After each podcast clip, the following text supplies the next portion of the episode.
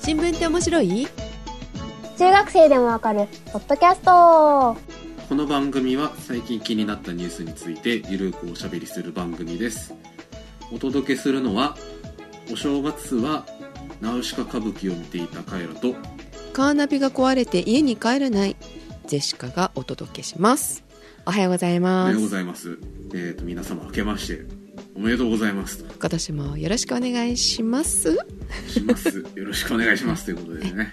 2000 2021年ね皆さんいかがお過ごしでしょうかみたいなねそ感うじでですもけど今回早いよ早いですよねねだってねねこの調子でいくと多分3月ぐらいに収録する羽目になるなと思って、うん前回が去年の10月でしたっけ、うんそうそうそう収録終わる直前にもう次決めた方がいいっすよねみたいな話をして、ねえで予定決めたよねそう1月明けでっていう話で今収録をしてるっていうねなんて真面目な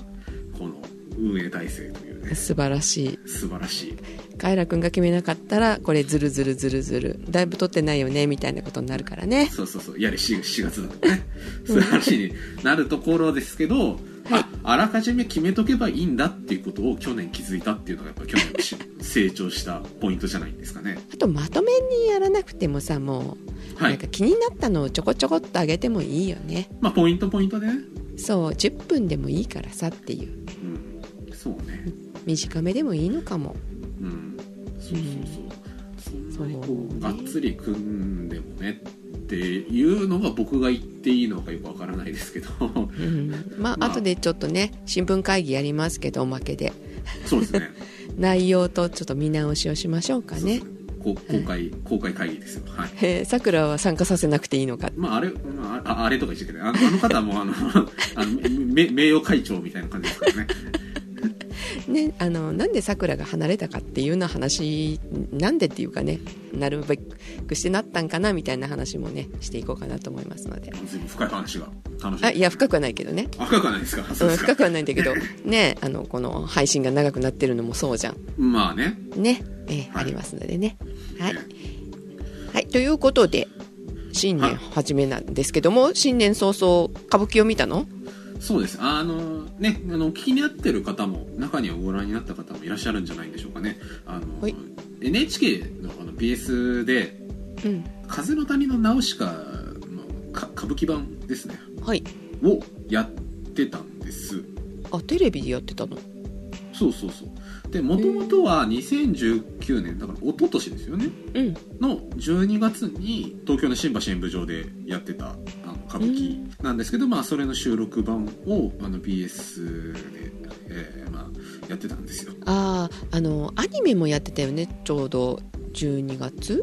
の中直旬しぐかららいあ下旬ぐらいやってましたねまあそれに合わせた感じだね合わせたのか まあなんかたまたまタイミングがあれだったのかわかんないですけどうんあのこのね歌舞伎直しがすごい良かったんですようんでね何が良かったかっていうとねまあアニメというか映画版うんとねあの話が違うっていうところですねそうだろうね難しいよねどうやってしたんだろうと思ったいやあのねめちゃくちゃ原作に忠実にやってるんですけど、あの、うん結局ねあの「風の谷の直し方」の漫画がもともとあってうんでプラス映画があってっていう感じで映画ってあの漫画版の本当に頭の触りしか映像化してないんですよねうん一巻の多分うーんなんか完走してないぐらいなんですよ確かえじゃなあんですアニメとは全く違う違うっていうか全く違うっていうかあのもっと話が長くてうんこの「ナウシカ歌舞伎」ですねあの2日間にわたって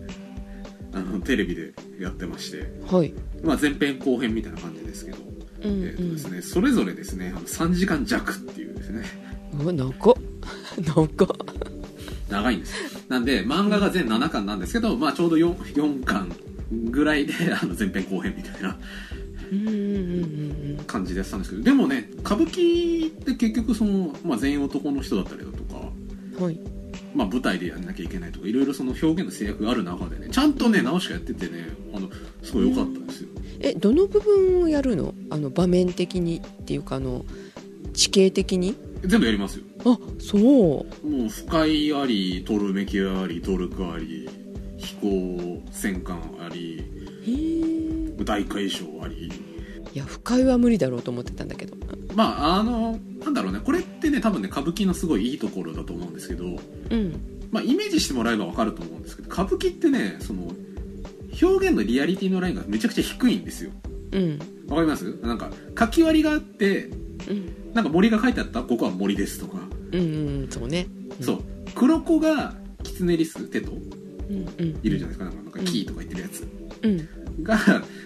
あのパペットみたいな感じで動かしててもそれはテトですとかうんなんていうのかなその想像でそう保そう管する感じそうねそうそう何やっても言うんですよ基本的にうんだから、ね、逆にねあのやりやすいうーんそうなんだうでねうんとやっぱりちゃんとなんかナウシカをやってるなっていうなんかすごい実感があって、んうん、やっぱでもセリフはあセリフはねあの現基本現代語の回しなんですけどうんまあでもあのなんかなんか「わらわは風の谷のジルのこうナウシカなり」みたいなか感じのなんかセリフがずっと続くんですよへえでもまあ基基本はその調子だから何言ってるか分かるわけですようんうんっていうその言葉のなんていうのかな壁もすごいあのいい感じだったしでも歌舞伎やってるなみたいなところもあり、楽しかっうたんです、えー、あー入門編としてはいいかもね歌舞伎のねそうそうで歌舞伎ってこういうことをこういう表現でやるんだなみたいなのが分かるしう、んうんめっちゃ良かったですねなんで、まあ、なんかテレビ見てたんですけどうんなんかちょっとね朝の7時半ぐらいからやってたんですけど朝からそうであの録画しとけばよかったんですけどうんちょっとしてなくて頭の方とかちょっと見損ねてたしうんまあなんかちゃんとお金払いたいなと思ったんであのブルーレイをね予約したんであ素晴らしいじゃないですかはい、そのうち来るんではい楽しみにしておりますはいということでゼシカさんの方はどうどうしたんですかなんか壊れたんですえっと実は車検に車出したんですよかはいでその車検を受けるところっていうかディーラーに行くまでもカーナビじゃないと私行けない人なんで、 あそんな感じでしたっけうんうん、そうカーナビがないと私どこにも行けないもう本当に道に頭を使ってないなって感じなんだけどさそれはなんですかその走行に全集中を向けてるんですか そういうわけでもないけどさあそうなんですかな道本当に覚えなくってさはいで、えっと、車検終わりました車渡されました出ようとした時にあれ軌道遅いなとはちょっと思ったんだけど、はい、えー出た途端にうんビッて押したら反応せずうん一旦エンジン切りましたはい、起動したけどそれでもダメでうまずじゃあもうディーラーに行こうと思ってさん、はいはいはい、まあ、出たところですから ねそうなんだけど裏道にくるって入ったもんだからあ元に戻ればいいわと思って元に戻ったつもりがなここどこ状態 ディーラーにたどり着かないっていうねだからそそそんなに時間経ってないですよねそうそうそうそう10分ぐらいしか経ってないんだけどさ、ね、で困ってあ Google マップあるわと思って Google マップで案内させうんもうすぐ迷子になりましたからねもう家に帰れないですこのまんまじゃみたいなそそんなゼシカさん迷子になりやすい人だったんですねあんまりなんか意識したことなかったんですけど方向音痴ですあそあそうなんですね方なんか向音痴ですなんか 10, 10年目の真実というかその今までなんかうまいことそれが カバーされてたのか何なのかよくわからないですけどあそうなんですねそうだから旅行とか行く時は頭に地図を入れていかないとダメえ逆にその今まで迷ってなかったら頭に地図が入ってたからなんですかそれじゃあ逆に言うとあ旅行とかで行く時はそうだよあの、まあのとそれこそ東京とか行く時にはうんだいたい地下のあの地図最初に見ておいて、覚えておいてうん方向を覚えておくみたいなえな意識しないとボーってしてて、お店から出たらあれどっちから来たっけ 状態いやなんかいやまあ人それぞれだと思うんですけどなんかはいすごい不思議なのが、なんでそれができるのに 現地でとっさのなんだろうあのアクションが取れないのかよくわからないんですけどそういう。ねもんなんですね。だかそらうなんですよななんだろうなんかこう一概になんかそのなんていうの頭ごなしに方向音痴というにはちょっとなんか、まあ、違うのかなっていう気はするんですけどね。もともといや方向音痴だったと思うんですけどナビがついてからは余計にだよねあまあねあれあの手で字書かないからあの携帯ばっかでやってると漢字忘れちゃうみたいなね。字覚えてそうそうそうそそううそういう感じですよね。うん、だからどこ走ってる かも分かんないもん何号線走ってきたのって言って「え分かんない」っていつも言ってるよいや旅先ならまだしもですけどあのだってディーラーとかだってそのなんだろう、まあ、は半年に1回は言い過ぎかもしれないですけど 1, 回1年に1回ぐらい行ったりとかそのディーラーに行く途中の道ぐらい普段使ったりしてるわけですよねきっと。うんだけど、えー、と愛知の方に行く方向と,、えー、と東京の方に行く方向ととどっちに行けばいいどう行けばいいのかなっていうのも分かってないよ。なんまあまあそういう本なんですかね。ねえまあまあまあであのカーナビがないと本当にダメなので、そうでもあれじゃない死活問題じゃないですか。そうそうそれは突然壊れたから車検のせいちゃんいやそれはどうなんですかね。そうは思わないですけどね。ね、あのディーラーから出た途端にその状態だったんでとりあえずは見てもらって何か配線の問題なのかなんか分かんないからっていうのであの見てもらったけど分からないとでも調べるのでっていうのでまた車を預けるっていうねうん、まだ治ってないんですか。車とは別の話だからさ作ってるメーカーに聞くんでしそょうそうそうディーラーじゃないでしょうかねきっとね扱いがね。うん、なので長いことフィあらットの新車に今乗ってる のあ新型フィットいいでしょそうなのあのウーテクでその話はしてますけど素晴らあしい本当です本当ですかあのあの私も仕事でねあの新型フィット乗ってるんですけどあれはねいい車ですよだってあのカイラ君私の車に乗ったから余計にわかるよね、うんわかるわかるあのなんだろうあの昔のフィットでどうかなって思ってたのが大体こう解決されてるのがいい感じですよねあカイラ君が乗ったの多分お私の前のやつだと思うんだけどさうんでその後もう良くなってるなって自分では思ってたのがうんもっと良くなっててうん今まで痒かったところがねなお治ってるうん手が届くね、うん、これは買い替えたいなって昨日までは思ってたんだけど、うんナビが壊れた途端にうーんどうかなっていう気持ち がまあまあいいんじゃないですかそのうちね、じゃ人の気持ちってねうん勝手だよねって思いますけどね、まあね、はいうん、そうですかじゃあ、はいね新型フィットに関して気になる方はウーティクもお聞きいただいてとはいいうところですけれども、えっとこちらの番組あの新聞って面白いって そうえっとえっとニュース普段はニュそう普段はニュースを扱う番組なわけですけれどもはい、政治経済、政治経済その他、えっとはいね、文化系もやってますけど、えっとですね、えっと前回、えー収録したのが10月なので、まあはいえー約3ヶ月ぐらいですよね。はいなんで、まあ、あの近年にしては結構まめにやってる方というところで、まあ、あの今回扱う話題としては、まあ、あの一つあの大きな出来事あったので、まあ、それを中心にと思ってるんですけど、まあ、か軽くねあの10月11月こんなことがありましたよっていうのをちょっと、えーご紹介したいなと思ってます。はい、お願いしますはい、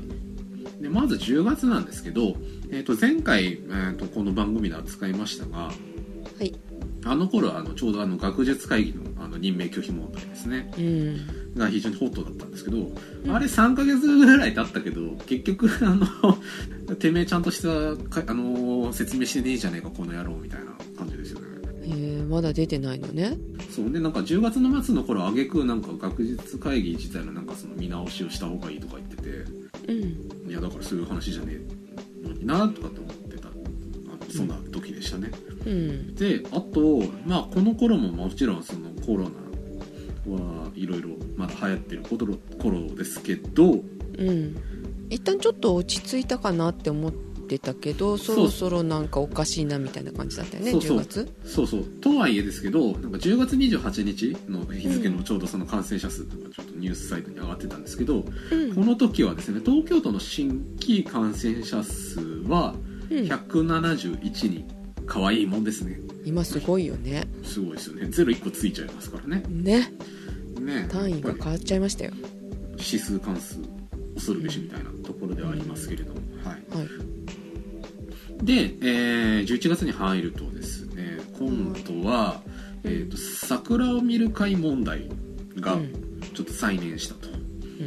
いうので、えー、と東京地検特捜部が、えー安倍前首相の公設秘書を任意聴取うんということでこの桜を見る会ですね、まあ、政府主催でその年にまあ頑張った人とかですね、あのなんか著名な人を集めてなんかちょっとこう桜を見ましょうみたいな、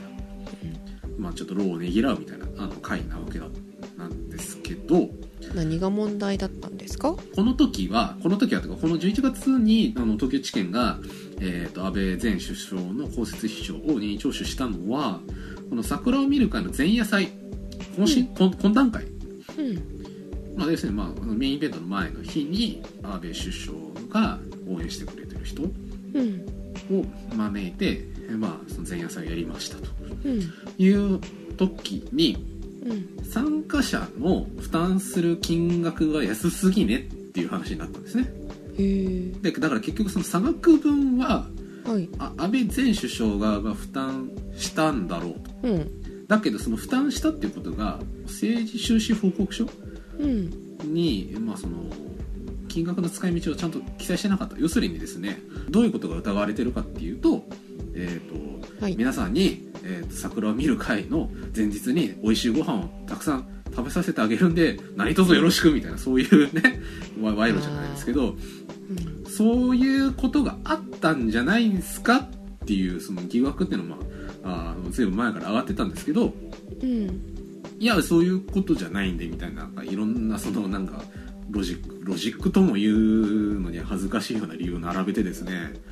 いや別にこれはうちが負担してるんじゃないんですけどみたいな。とか、まあ、負担はしてるかもしんないけど、みたいななんかそういうなんか曖昧なことを繰り返してたんですけど、うんまあ、ついにその任意聴取があってなんか東京地検の、まあえーまあ手が入ったというのでちょっと風向きが変わったようなことがありましたで今回メインで扱う話題なんて言うんでしょうねあの前段階の話ですけれどもはい11月にあった大きい出来事といえはば、いえーとですね、アメリカ大統領選ですうね、ん現職トランプを、えー破りましてバイデン氏が、えー次期大統領に内定しましたよとねえまたガタガタやってるねそうそのガタガタがねあの思いのほかやばいことになったっていうのが今日の、えーと話題なんですけど、はいえっと、ちなみにこの大統領選どんな感じだったかというと、うん最終的な選挙に、えっと、このアベリーが大統領選というのはですねあの国民が直接大統領にちょ投票するわけじゃなくて、うえっんとですね、そのその選挙人っていう人が大統領に投票するんですけどその選挙人を、えー選ぶための選挙っていうのはあのいわゆるそのアメリカ大統領選挙うんですねだから、えー、とバイデンに投票する選挙人に投票するとかトランプに投票する選挙人に投票するっていうその票取り合戦が、まあ、実際のその国民が直接投票するアメリカ大統領選挙なんですけどはい当選に必要な投票数投票人の数とか270なんですけどうんそれに対してバイデンが306票、うんトランプが232票獲得しましたよと。はいでこのバイデンが、えー次期大統領に内定したことによって次期副大統領というのが決まりまして、はいえっと、カマラ・ハリスさんっていう人なんですけど、うんうんえっと、この人は女性なんですけれども、はいまあ、女性で初めて副大統領になるっていうのも、まあ、今回の大統領選の結果の中で非常にうん印象的だったことじゃないのかなと、はい、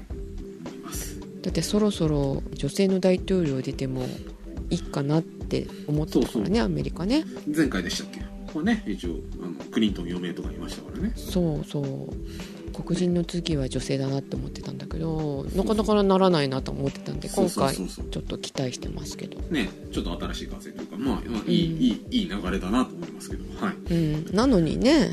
ねえみたいなあのあのじじいと来たらということでそう、まああのねこの選挙結果を受けた、まあ、トランプ現職大統領は敗北を認めずにまあ、その選挙の結果が出始めた途端にはこれはもうあの不正選挙だと見苦しいったらありゃしない、で票が操作されてるみたいなことを繰り返してて、うん、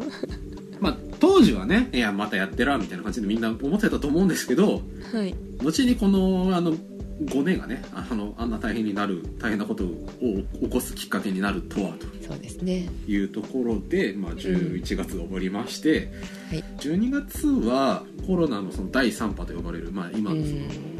あのドッカンドッカン来てるやつの形上がりが始まったりだとか、はいあと国内せ国内の政治関係でいうと歴代の農水大臣ですね相次ぐ政治献金疑惑が、あうんー出てきたりだとか、うんえー、とあと海外でいうとあの香港のその活動家のあの周庭さんという人に有罪判決が下って収監されたりとか、あー大変なことですよ本当こにねれはねあのもっ と大きく日本も取り上げていいんじゃないのって思うのがちょっとしかなかったねねなんかね対岸の火事うん以下じゃないのなんにですけどねね、え、うんはい、であと12月はですね、えー、と映画「鬼滅の刃」うん無限列車編」が歴代、えー日本 日本の映画がの歴代興行収入1位になったと貢献してますね快楽もね 見ましたよちゃんとねいいんじゃないですかねっていう はいごごごめんなさいあのねちょっとジャンジャンプ系のねちょっと漫画があんまり得意じゃないんですよああそうなんですかあの男塾は好きですけど呪術廻戦ははちょっとあもも門外カーンってやつですねはいはい、ででちょっと今日の本番ですけど1月のニュースといえばやっぱりこれですね、1月6日に、えっと、アメリカの議事堂にボートが侵入して一時的に議会が占拠されたとびっくりだよねびっくりしましたねそんなかことあるっていうしかもねっていうねそうそうそう本当になんかあの日はなんかせ世界の終わりみたいな日だったですけどねえなんかあるじゃんホワイトハウス落ちるみたいなね映画そうそうそうそれのなんか劣化版そうそう そうそう理由が捨ててでしたけどでこれ、どうまあ、どういう話だったかっていうと、その1月の6日にトランプの支持者ですね、が、えーワシントンの議事堂を占拠して警官を含めて5人の死者が出ましたと、うんうん、でこれなんでこういうことになったかっていうと、まあ、さっきの話ですよね、えー、とかねてより、まあ、その大統領選の結果そのあのバイデンが勝ったっていうことに対してトランプ大統領は、えー選挙は不正だうん要するにその正しい選挙の結果ではないとか当選が盗まれたはいで議会は選挙結果を覆すべきだと、まあ、繰り返し主張していて、うんまあ、これもかねてからですねあのトランプ大統領その熱烈な支持者というのがいたわけですけれども、うんまあ、そういった支持者たちにもですね焚きつけてたわけですね散々、はいまあ、そういった人たちが、まあ、その議会にあの入っていっちゃったとうんなんでそんなにねそのトランプの支持者がその6日にいきなりボートと化して議事堂にしあの侵入してたしていったかという話なんですけれどもそうだよね11月に大体ゴタゴタしてたのにうん1ヶ月以上経ってからだよねそうそうそうあの気まぐれかとか言う いうわけではそううんなんでこのタイミングに回すんなんでって思ったものそうそうどうしそうて、でうんなんか一応ねそのきっかけというかあの、まあ、理由がありましてはいでこの1月6日っていうのはですねあのうん議会ではですねそのアメリカ大統領選挙の結果を確定する日だったとうんうんうんだからあのこう選挙人の投票がこういう結果でしたねとなんでうん次の大統領は誰それですねと、うん決める日でうん1月20日の大統領就任式っていうのも一応スケジュールで決まってるわけですけれども、はいえっと、これを前にした最後のその法的な手続きの場面だったと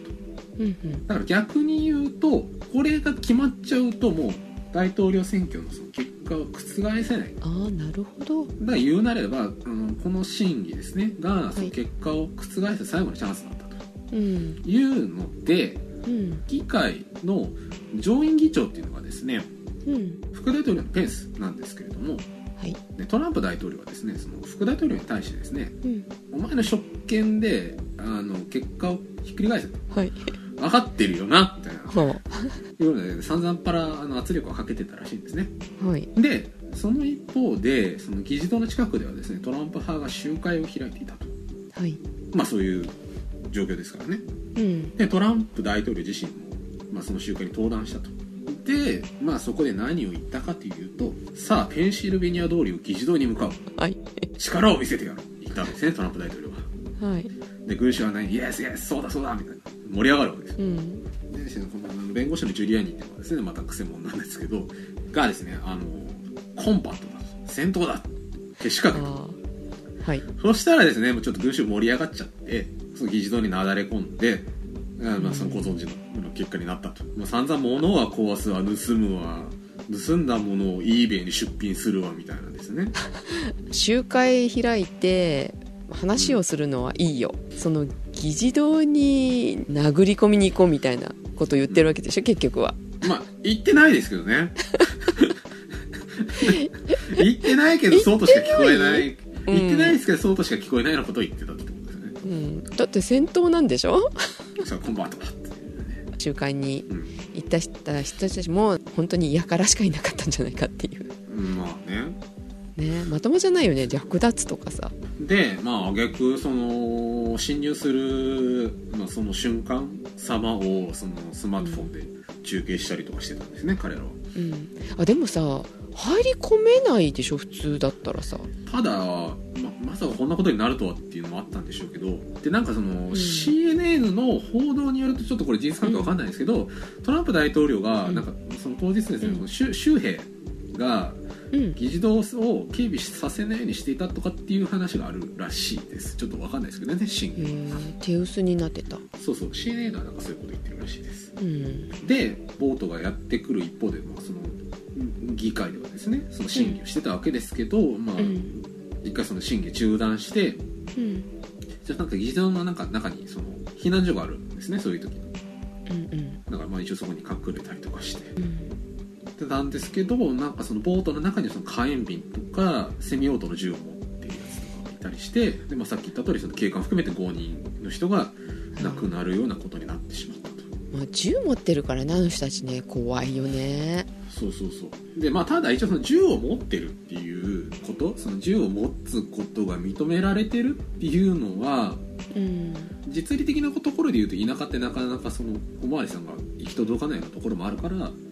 その自分の身は自分で守ってねっていうニュアンスもあるしうんあとそのけ憲法上の作りとしては要するにそのいざとなったらその国に対して抵抗する権利はあなたたちにあるよっていうことを示すための権利の一つでもあるので武装する権利っていうのがあるので。だからまあこういうことするうーんためにあるっていうことは言わないですけどうん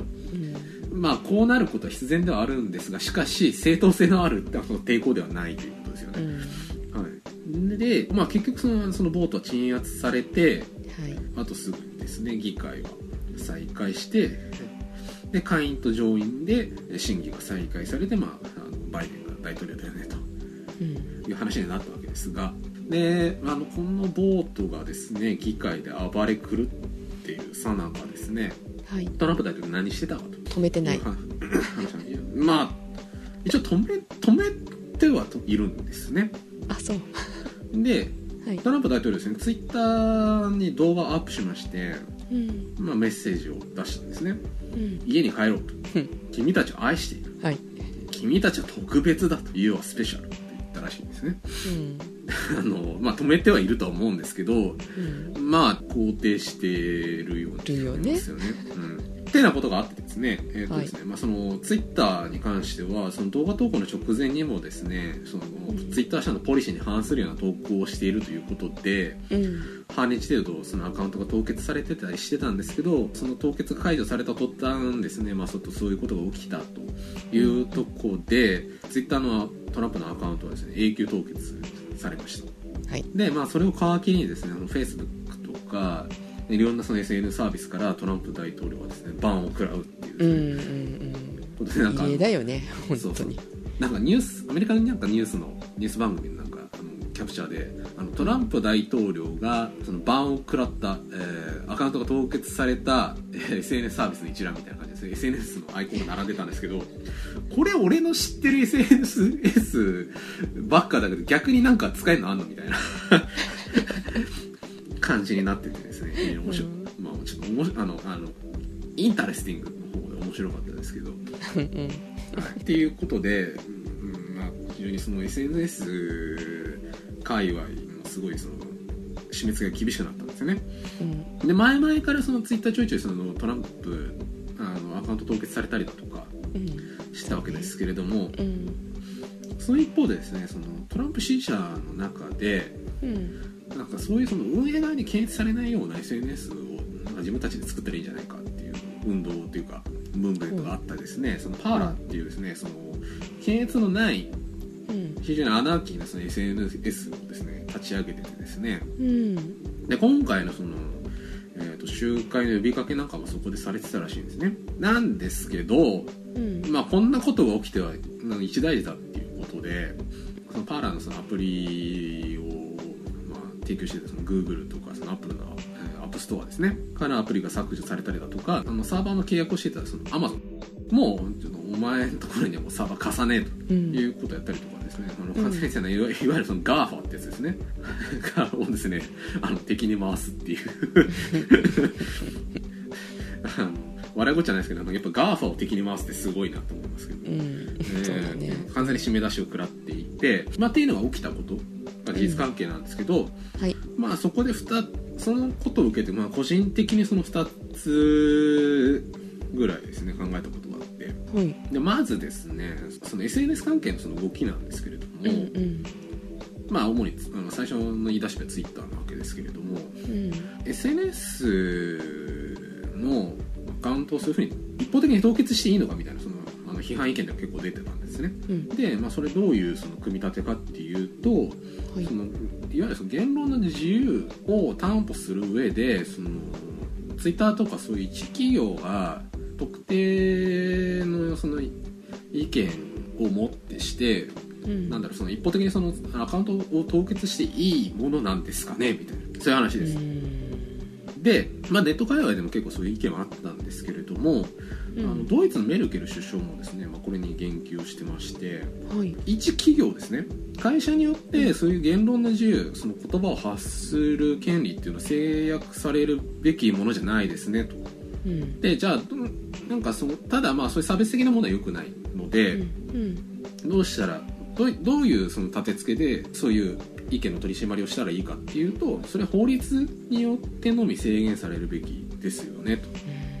うん、でまあなんかげ、ね、現にドイツではそのネット上のそのヘイトスピーチですね、まあんた多分ナチとかそういう話だと思うんですけどうんに関してはその法律で規制されるようなその改正が入ってるらしく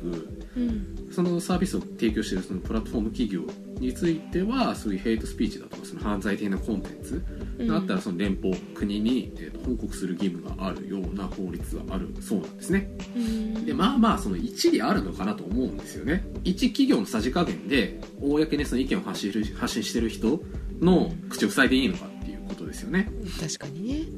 なんですけどうんそこでいろいろ考えたんですけどはいまずひ一つ考えないといけないのは SNS サービスですね、はいまあ、Twitter とか Facebook とかですけど、うんってそういうもんなんですかねっていう要するにそのそまあ確かにそのあのたくさんのユーザーがいて、うんえーあとそのあ一定のその影響力を持っている情報媒体ではあると思うんですけどうんただ SNS や SNS やってない人もいますよねっていう話でうんだからなんだろうな、うん、いわゆる言論の自由っていうのはその国がそういうものを制約する時の話ではあって。うんそのき企業がその個人だったり人に対して何か制約を課すことに対してなんか言論の自由が侵害されたと言わないんですねまあちょっと言葉の問題かもしれませんけどうんうんだからそのう上から下に行く矢印と下から上に行く矢印の違いですようん利用するときに約款みたいなのあるじゃんそうそう誰も読んでないやつねあれには書いてあるんじゃないの、そう書いてあると思うんですよ読んだことないけどうん、だってだし仮に考えてくださいよ僕がねマジあいつムカつくから国会にみんなで殴り込みに行こうぜみたいなことをツイッターに書いたら絶対凍結されますよアカウント、うん、そうそうそうそうそうだよねそれと立場が立場といえトランプがツイッターで言うことのその、うなんだろう影響力影響影響力の差はあれとその悪質さというか、やっちゃいけないことのあのうん重みとしては一緒ですよ、一緒ですよね確かにそうそうそうそううんなんでその今までそのもうあの対外だったのに、まあ、おそらくそのなんかまあその大統領だからみたいなところで若干野放しにしてたこの場合ツイッターですけどツイッター側の責任はもちろんあると思うんですよねうんそうねだしこのままその例えば仮に大統領だからその一定のその公に対する影響影響力があるので一般人と違う扱いをしなければいけないみたいな判断をする方がよっぽど歪んでると思うんですそうそうねうんだしその方がよっぽどなんだろうその言論人言論の自由というものに対して悪影響とか脅かしてますよ、うんだからそだからその知らないその普通の一般人が言ってると黙殺されるのに大統領が言ってることは OK みたいな話はそれは違うということですそうだから今までもさトランプを永久凍結って思ってたかもしれないけど、もしかしたらトトランプがさそんなことしたらって、お前分かってるだろうなこと言ってたかもしれないじゃんそうそうそうだからそれはそのやっぱりそのですよね影響力を持ってる人のその権利権力の乱用じゃないですけどその普通の人じゃないからこそあり得る影響ですよねでただとはいえあの考えないといけないのはそのパーラーみたいなそのすごいアナーキーな要するにその縛りのない、あーけあのあー何言っても OK っすよみたいなサービスが出てくることは決してその世の中のためにいいことではないと思うのでそういったものに対して何かそのセーブをかけるものを用意するとしたならばそれは多分法律だと思うのでそういったところでは多分なんか何かしら考えないといけないとは思います。ただそのツイッターとかのその SNS をその今回ブロブロックというかその凍結したことに関して、トランプのアカウントを凍結したことに関しては、うんうん、凍結しない方が問題だろうと思いますよそうだねだしその根拠がなんかなないとかおかしいとかって言うんだったらいやお前規約に書いてあるんだろっていうところで多分あの肩がつく話だと思います本当だ読まなきゃ、そうそうそうそうねあれみんな読んだ方がいいですよはい、うんとというのとねあともう一つねあのすごいショックだったのが、まあ、これもツイッターの話ですけどはいツイッター見てて思ったのがうんもう実体験としてその陰謀論者がめっちゃ増えてるっていう話ですんどんな話が出てんの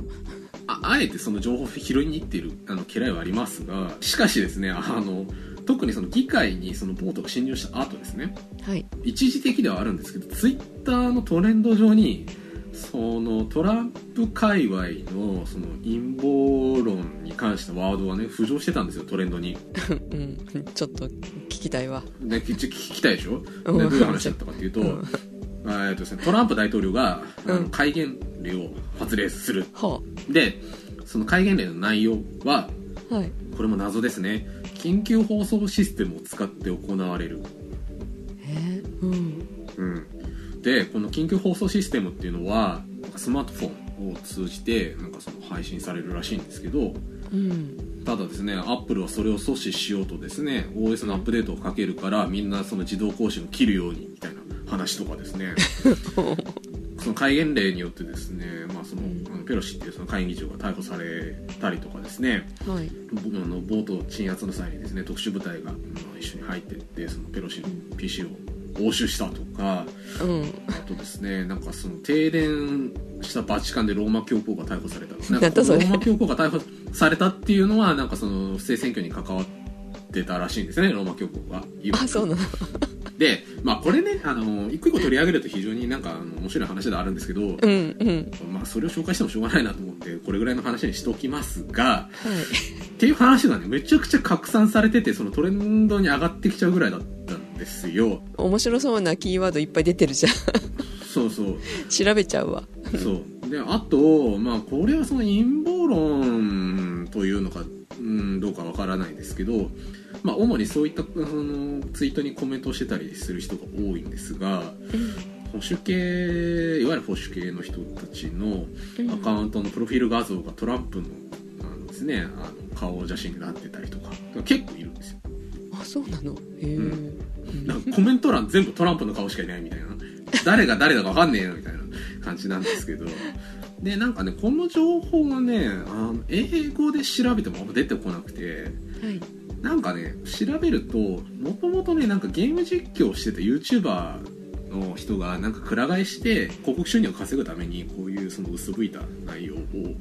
えーなんか拡散動画で拡散してるらしいですよくわかんないですけどやりそう、まあ昔からその陰謀論っていうのはありますよね誰かさん好物だよねそう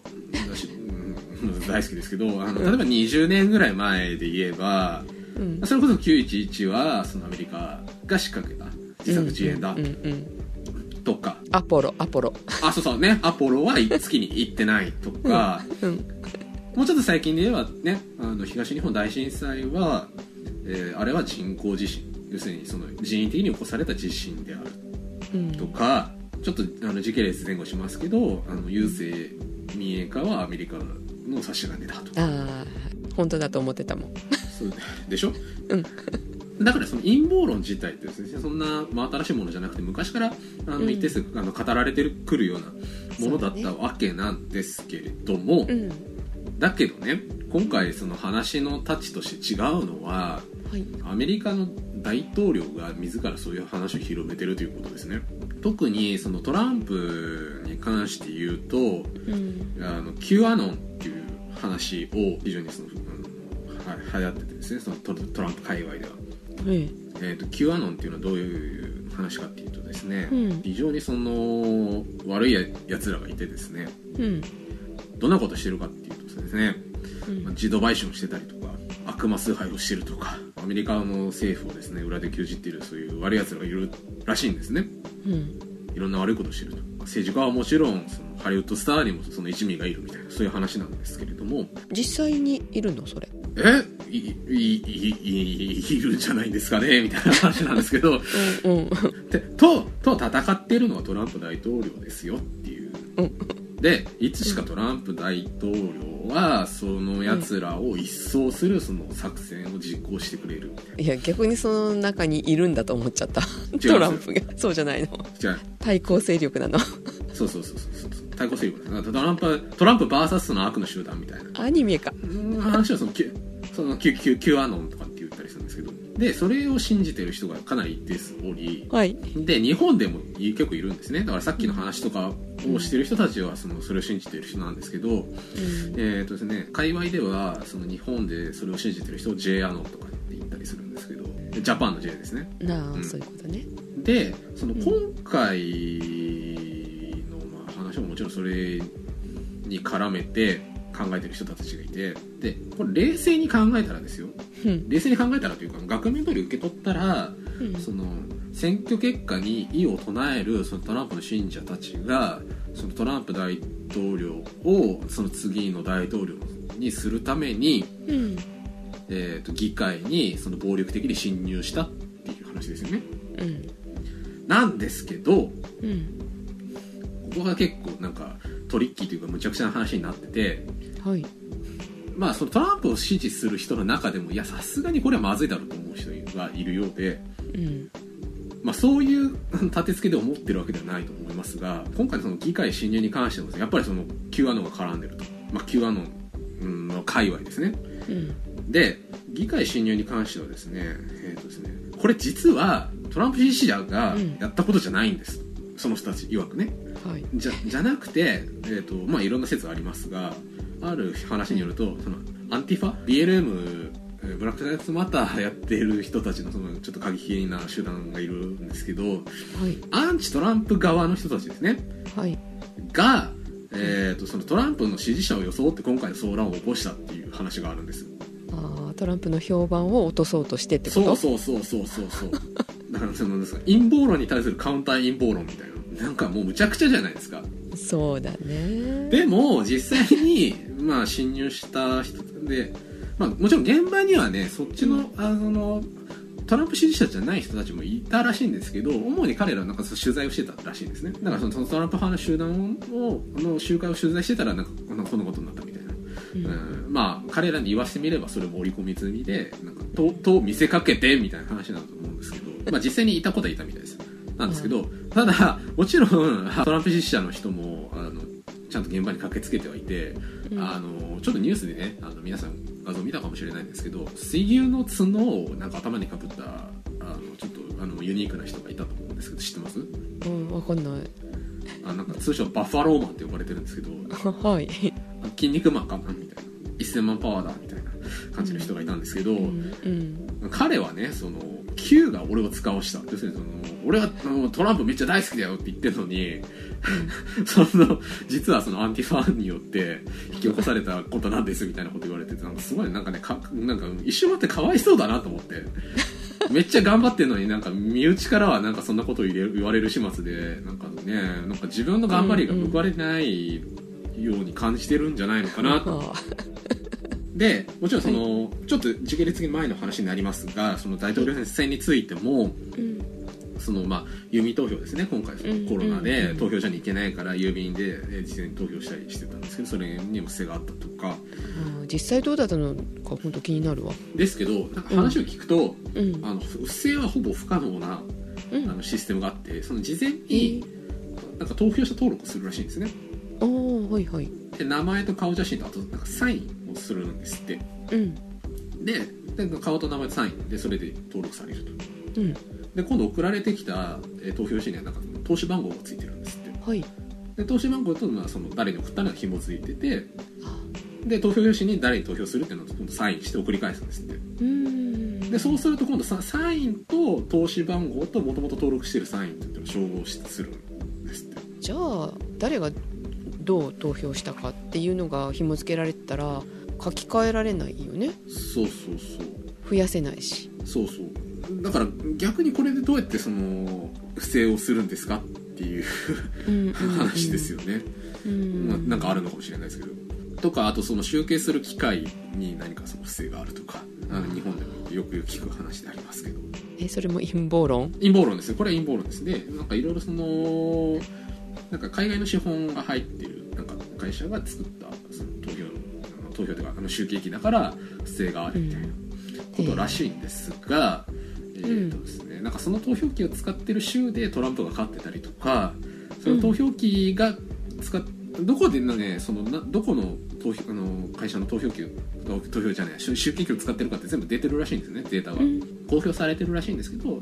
えー集計機を使ってる州でトランプが勝ってたりとかあと仮にその集計機でカウントされた票が全部トランプの票になったとしても勝てないとかねなんかそういうデータあるようですじゃああ不正じゃないね、と思うんですけどうんでまあいろいろあの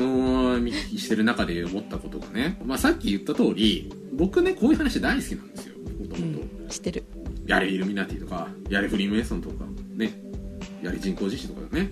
うん好きなんですけど、まあ、とはいえそのそうそう無無的なあれですよなんですけど、まあ、まああくまでもそのエンエンタメというかねそのプロレス的な感じで楽しんでたわけですがうんっていうのはねそのすごいリアリティを持って信信じられてしまうとかそれを利用するような政治家が出てきちゃうとう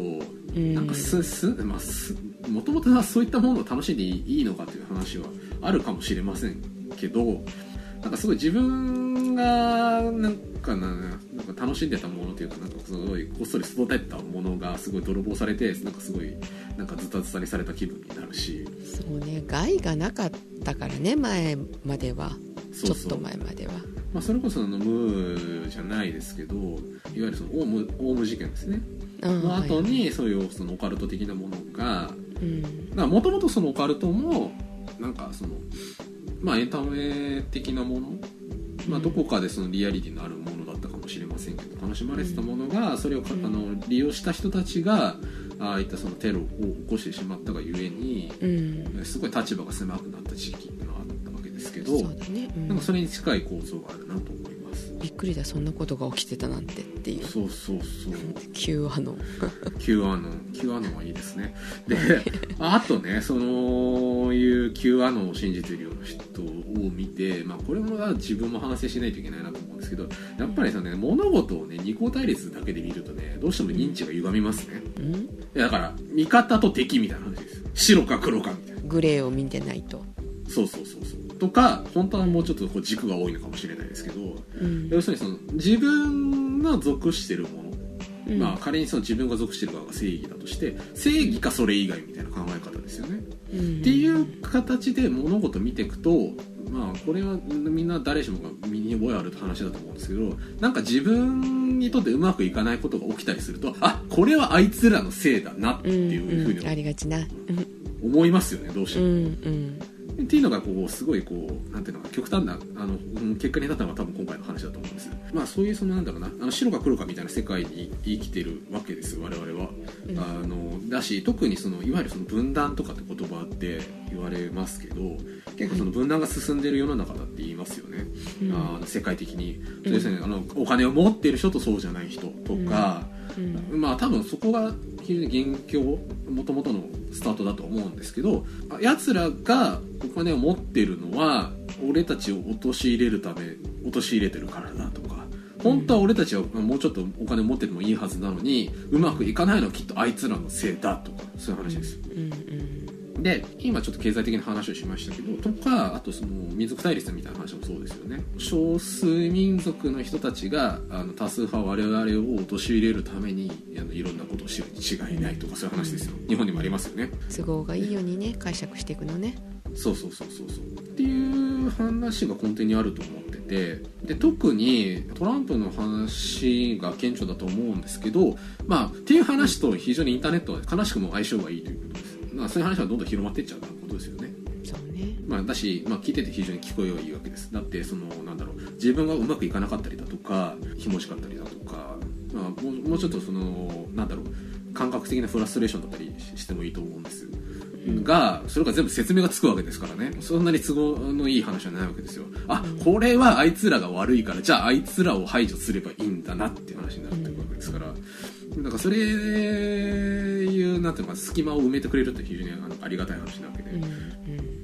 だしなんかそういうねその対立を煽って楽しんでるようなやつらもいるし、えーとうんそういう対立を煽ることでお金を儲けてる人たちがいるっていうのは多分事実だと思うんですよねさっきのうん YouTuber の話じゃないですけど、うん、っていうことを考えると何をしないといけないのかなと思ったんですけどやっぱりねすごいあのお利口そうなこと言いますけどね勉強大事だなと思いましたようん真実を見抜けるようにそうそうなんであのねその界隈でねよくね真実を知らないからだとか真実に目覚めたと かいうフレーズがありますけどあのあお前らの言ってるそれ真実じゃねえからって思うんですけど、うんうんでじゃあななんでそれが確からしいとか確かじゃないかっていうことがあの判断できるんですかっていうとそれは科学的な物事がうんですね見方ができてるかどうかって話ですよあコロナもそうだもんねだって、そうそうそうただの風邪とか言いますけどあの、うんうんまあ、た多分インフルより立ち悪いだろうとかって思いますが、うんっていうところでだからねあのなんかいろんな物事が物事を知っ、まあ、多分ねそのいろんな物事を知ってるに越したことはないと思うんですけどですねいろんな物事を知っててそれがスラスラ出てくることがなんか勉強ができるっていう必須条件ではないと思うんですよねうん必要な条件かもしれませんが、うんうん、いろんなその情報をね常にそのアップデートしてたりだとかうんあとそのいろんな方向から物を見たりだとか、うんまあ、あとその自分が気に食わない情報もとりあえずなんか見聞きしてみるとかそうねでそれををその自分が持ってる情報と比べてみたりだとかっていう作業はね絶対怠っちゃいけないなって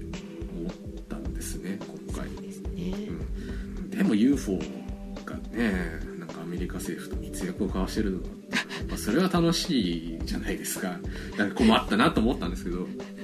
なんか情報公開したのああれはねその政権交代するために出てくる話なんで、あ今年もこういう季節がやってきたなみたいなそういう話なんでさすが そうさすがカイラ君、はい、そうそうそんなに期待はしてないんですけどただね、うん、ちょっとなんかねあの知ってる人のアカウントでもね結構そういう方向に傾いてる人って見たりするんでねなんかそれはすごいショックで、なんでそうなっちゃうかなって思うんですけどまあ彼らにしてみれば多分こっち側の人たちは目覚めてない人たちな んでそれはそれでさぞかわいそうな人たちに見えてるんだとは思うんですけど、うんまあただなんだろうなそういうねそういうマインドでいると多分その溝は埋まらないし多分さっきの講座は永遠に続くので、うんうんうん、そういうふうに思っちゃいけないなと思いつつすごいあの、うん悲しいなと思ったのがあ今回の話でした。はいということでですね今回は、あのアメリカ大統領選の、えーまあ、いざこざを中心に、えー、とお届けしました。はいということでお届けしましたのはカエラとジェシカでしたそれでは皆様いってらっしゃい。いってらっしゃい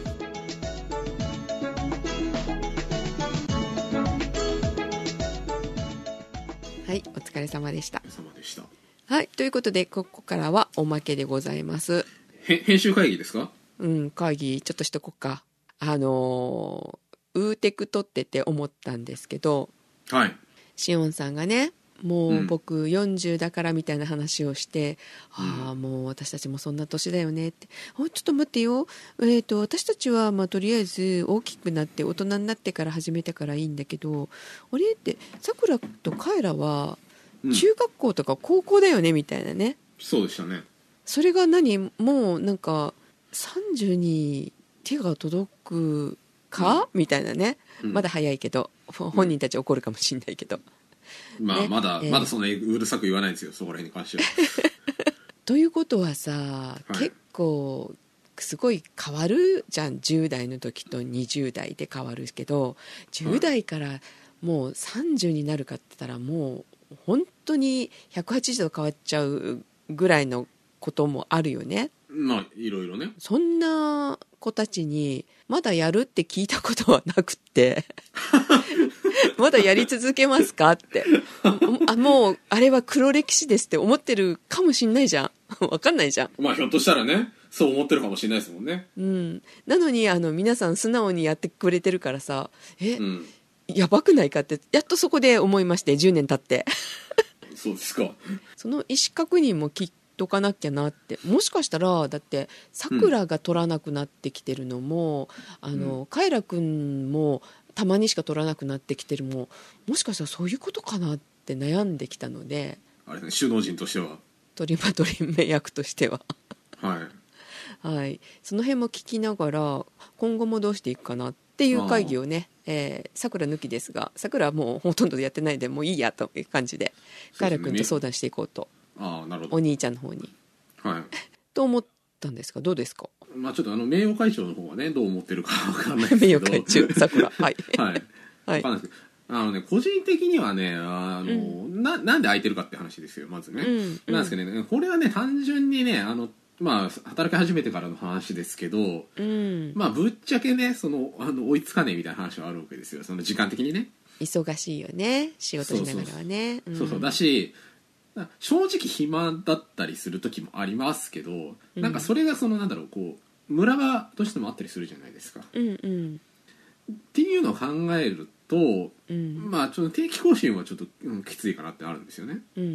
んだし、まあ、やってやりたいことはないかもしれないけどなんか面白くないとかね、まあ、すでに面白くなかったとしたらそれは置いといてですけどっていう事情もあってちょっとそのうんなんか、まあ、き気が向いたらじゃないですけど、うんまあ、ちょっとこうなんかあの半半期とかねあの3ヶ月に1回みたいな 感じになってるんですけど、うんまあ、ただねその、うんまあ、続けるかどうかって話ですよね。そうそうにそうね、に関してはねなんか別にそんなこ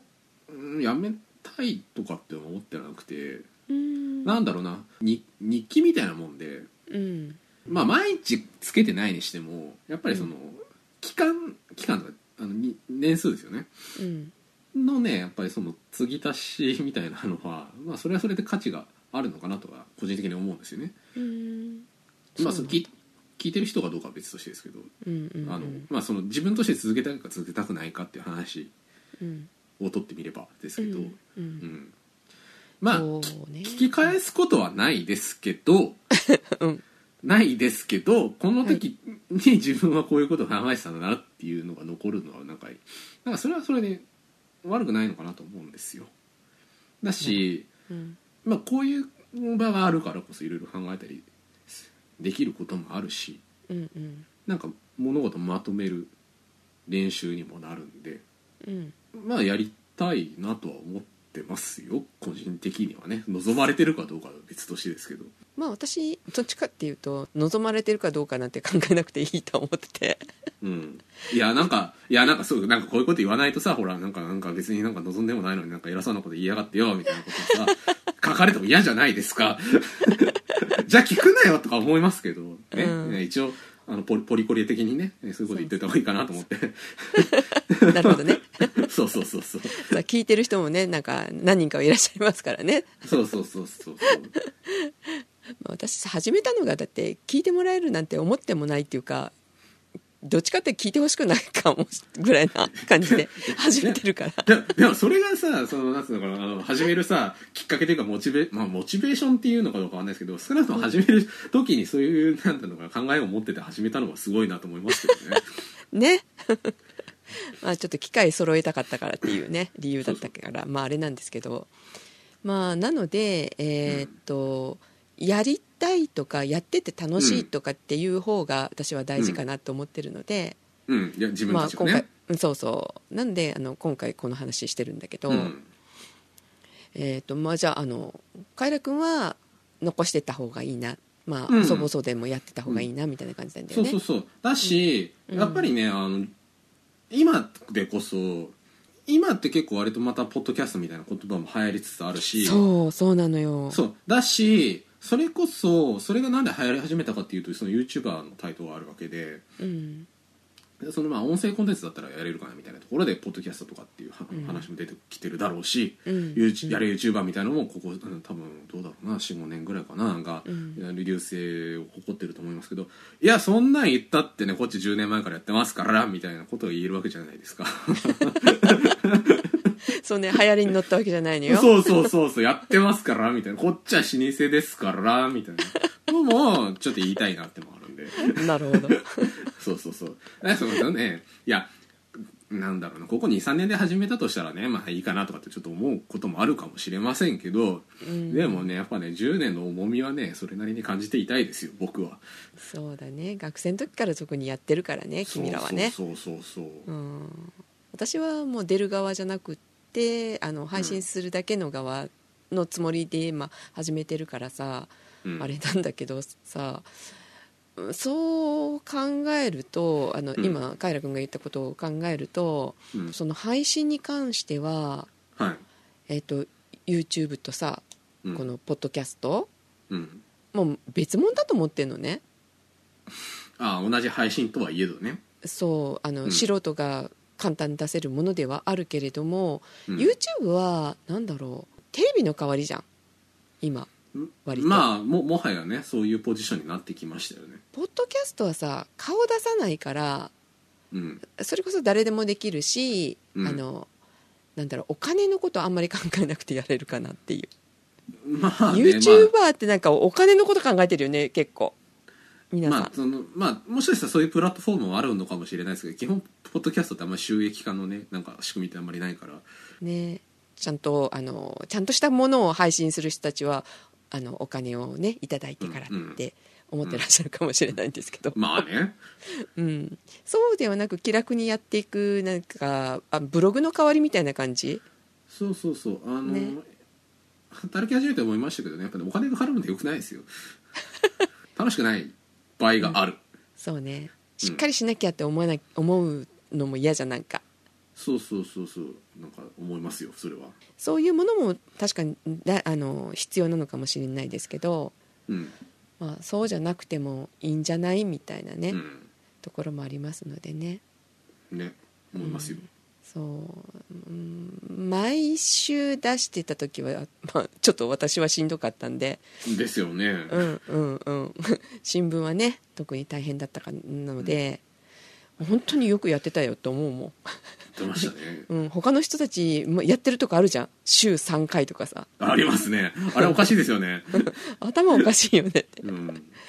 が本当すごいなと思うんだけどまあ無理せず、まあ、あの気気長にまあね聞いていただいてる方もいらっしゃるけど期待してないだろうなまあどうでもいいわみたいな感じでやってると「まだですか?」って言われるからねそうそうそうそうでもありがたい話ですけどねそう気長にだから同じような、えー気持ちで言ってくれる人が聞いてくれてるのかなと思うのでうんまあもう無理せずにやっていけばいいのかなとは思ってますけど、そうねだからあのうん、よかったでもカイラ君がやろうかなと思ってるのであれば。うんまあ、いかんせん生臭で生生臭とは言わないなあのちょっとサボり癖があります けどあのでもやっぱ習慣っていうのはなかなか恐ろしいものだなと思う時がありまして、うんうんあのなんか落語家みたいになりましたけど、あのなんかふとした瞬間にでもあここれネタに使えるなとか うんなんかネタ探さなきゃなって思うそう、えー割と割と常日頃気にしてるじゃあえっとひん一つの案としては、まあ、今までみたいに、まあ、半年で区切ってもいいけどまとめて、うんえっと間を空けずに、うんえー定期的っていうのはきついかもしれないけど、まあ、今回みたいにさ目標を決めると割とまとまってするじゃん。そうそうそうそうそうだからまあなまあい、ことまあいっかダラダラダラってなっちゃうからされそうだからき決めればいいんですよ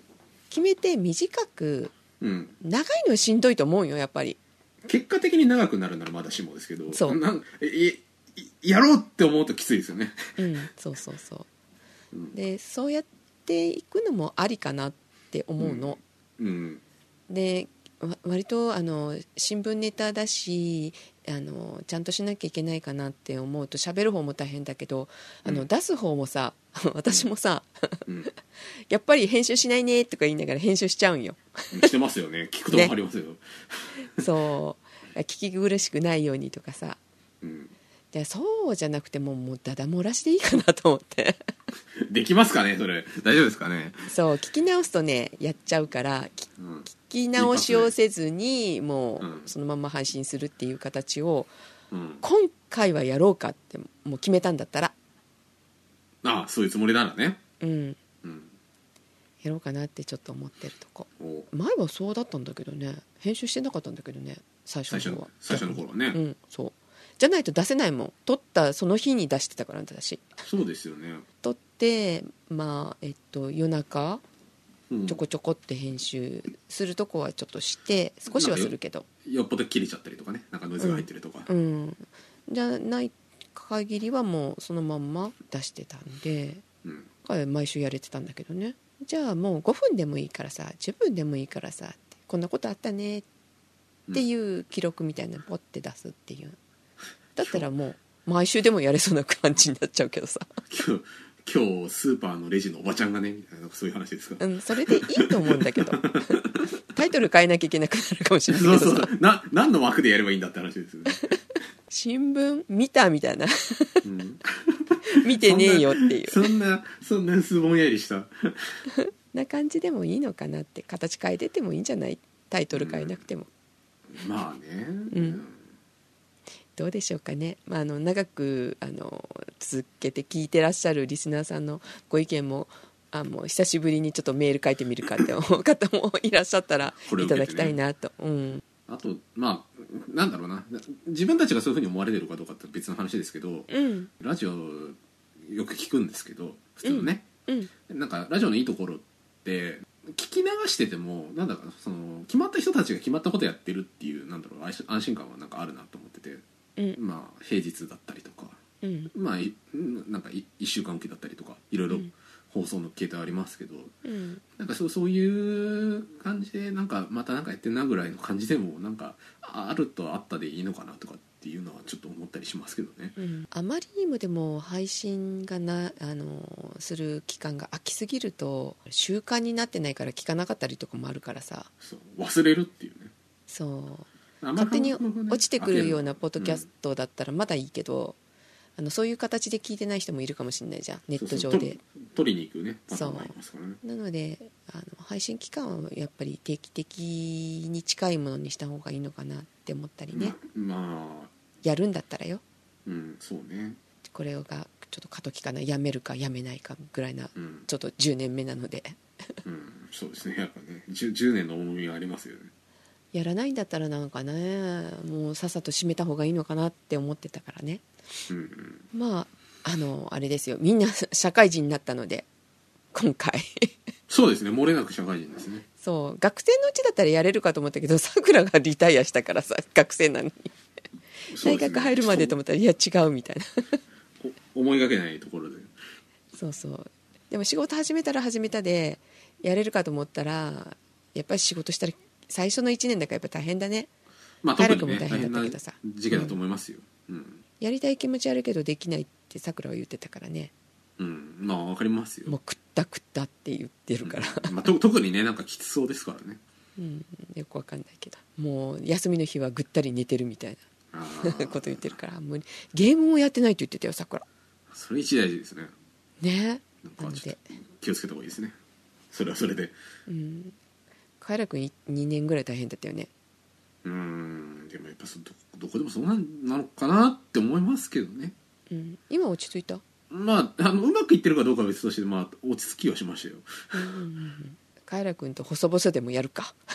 そうですねということではい続けていこうかと思いますのでよろしかったら、この後も聞いてください今後ともごひいきしていただけるとありがたいですはいはいじゃあおやすみなさいおやすみなさい